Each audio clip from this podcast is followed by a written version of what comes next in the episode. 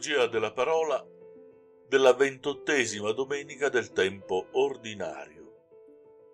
La prima lettura viene dal libro del profeta Isaia e in particolare da una sezione segnata dagli oracoli apocalittici.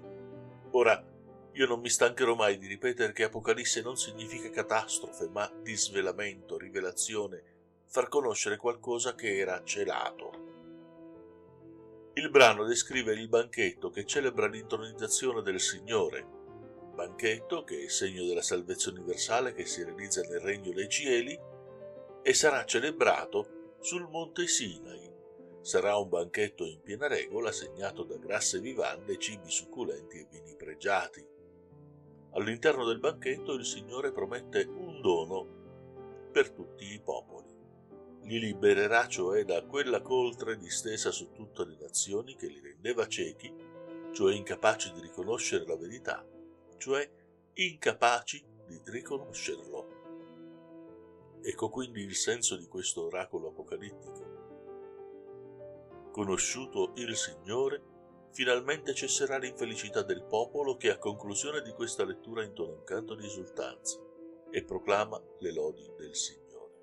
La seconda lettura è tratta dalla lettera di San Paolo Apostolo ai Filippesi, una lettera che abbiamo già incontrato nelle precedenti domeniche e di cui ci siamo già detti, è una delle lettere della prigionia scritta mentre Paolo in attesa di giudizio rischia anche una condanna a morte. Nonostante la condizione drammatica, Paolo continua ad esortare all'obbedienza e all'amore con speranza e gioia. Egli ripete più volte, so vivere, e ancora sono allenato a tutto. Egli cioè è stato iniziato a tutti i misteri della vita dalle prove che ha subite e che ha affrontato con l'aiuto di Cristo, colui che mi dà la forza, dice Paolo. Da questa vicinanza così fortemente percepita dall'Apostolo, egli trae due motivi di incoraggiamento. Il primo a proseguire nella predicazione della buona notizia di Gesù.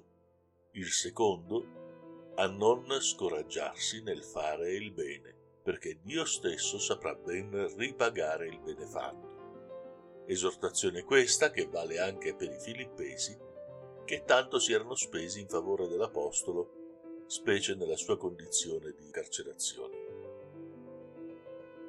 E veniamo così al Vangelo di questa domenica tratto dal, dallo scritto dell'Evangelista Matteo. Ci troviamo nell'ultimo periodo del ministero di Gesù. La sua predicazione nel periodo compreso tra l'ingresso trionfale nella città di Gerusalemme e la Pasqua. In questo periodo la predicazione di Gesù si avvicina molto rapidamente al tema del giudizio lo fa attraverso una serie di parabole. Le prime tre le abbiamo ascoltate proprio in queste ultime tre domeniche. Due settimane fa la parabola dei due figli costituiva l'accusa ai giudei di non aver riconosciuto, di non essersi convertiti alla predicazione di Giovanni il Battista.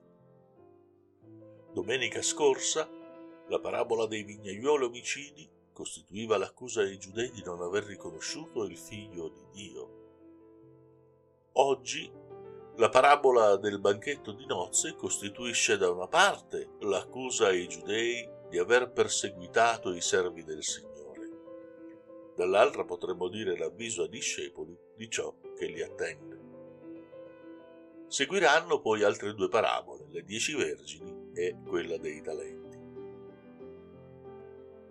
Veniamo a questo punto alla parabola di questa domenica, o forse per meglio dire le due parabole di questa domenica, sì, perché a ben vedere la storia ci conosce un taglio netto. Nella prima parte abbiamo la parabola che potremmo definire del banchetto nuziale, per cui il re manda i suoi servi a chiamare i grandi del suo paese per poter celebrare le nozze del figlio. Al primo invito costoro rifiutano in maniera immotivata, senza dare giustificazioni, semplicemente non volevano venire.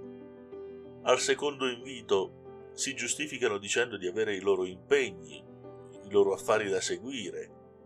e addirittura arrivano a prendere e a percuotere o uccidere alcuni dei servi del Signore, a quel punto il Signore interviene con le sue schiere, uccide quei malvagi, fa bruciare la loro città.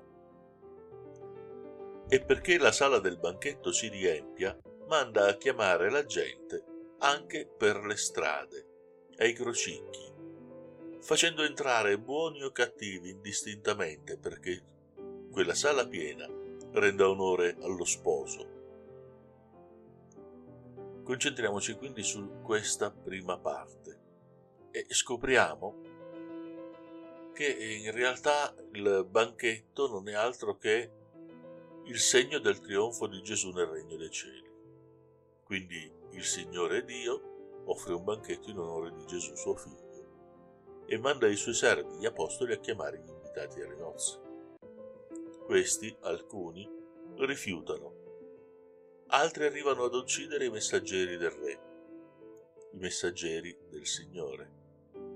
E con questo ci si riferisce da una parte al periodo delle persecuzioni in cui i credenti in Gesù venivano uccisi per il loro messaggio. Dall'altro ci viene offerta un'esortazione molto forte perché anche se alcuni rifiutano, la comunità è avvisata di non fare lo stesso, perché anch'essi incorrerebbero in quell'ira di Dio che abbiamo visto nell'invio delle truppe per sterminare i malvagi. Qui inizia in qualche modo la seconda parabola, quella della veste nuziale. Sì, perché prese le persone ai crocicchi delle strade, e quindi non potevamo attenderci né che avessero un grande guardaroba né che già vestissero l'abito nuziale, cosa accade? Beh, accade che il padrone, entrando nella sala del banchetto, vede un uomo che non indossa l'abito nuziale e lo fa cacciare fuori, legato mani e piedi, dove sarà pianto e stridore. Qual è il significato di questa seconda parabola? Beh, evidentemente si potrebbe fare riferimento all'abito nuziale come all'abito battesimale. Il battezzato diventa uomo nuovo, nuova creatura. Dice San Paolo, è rivestito di Cristo, indossa Cristo, Galati 3:27. Dunque quest'uomo che non indossa l'abito nuziale è rappresentativo di chi, pensando di avere la salvezza in tasca, non si è rivestito di Cristo. A risentirci alla prossima settimana.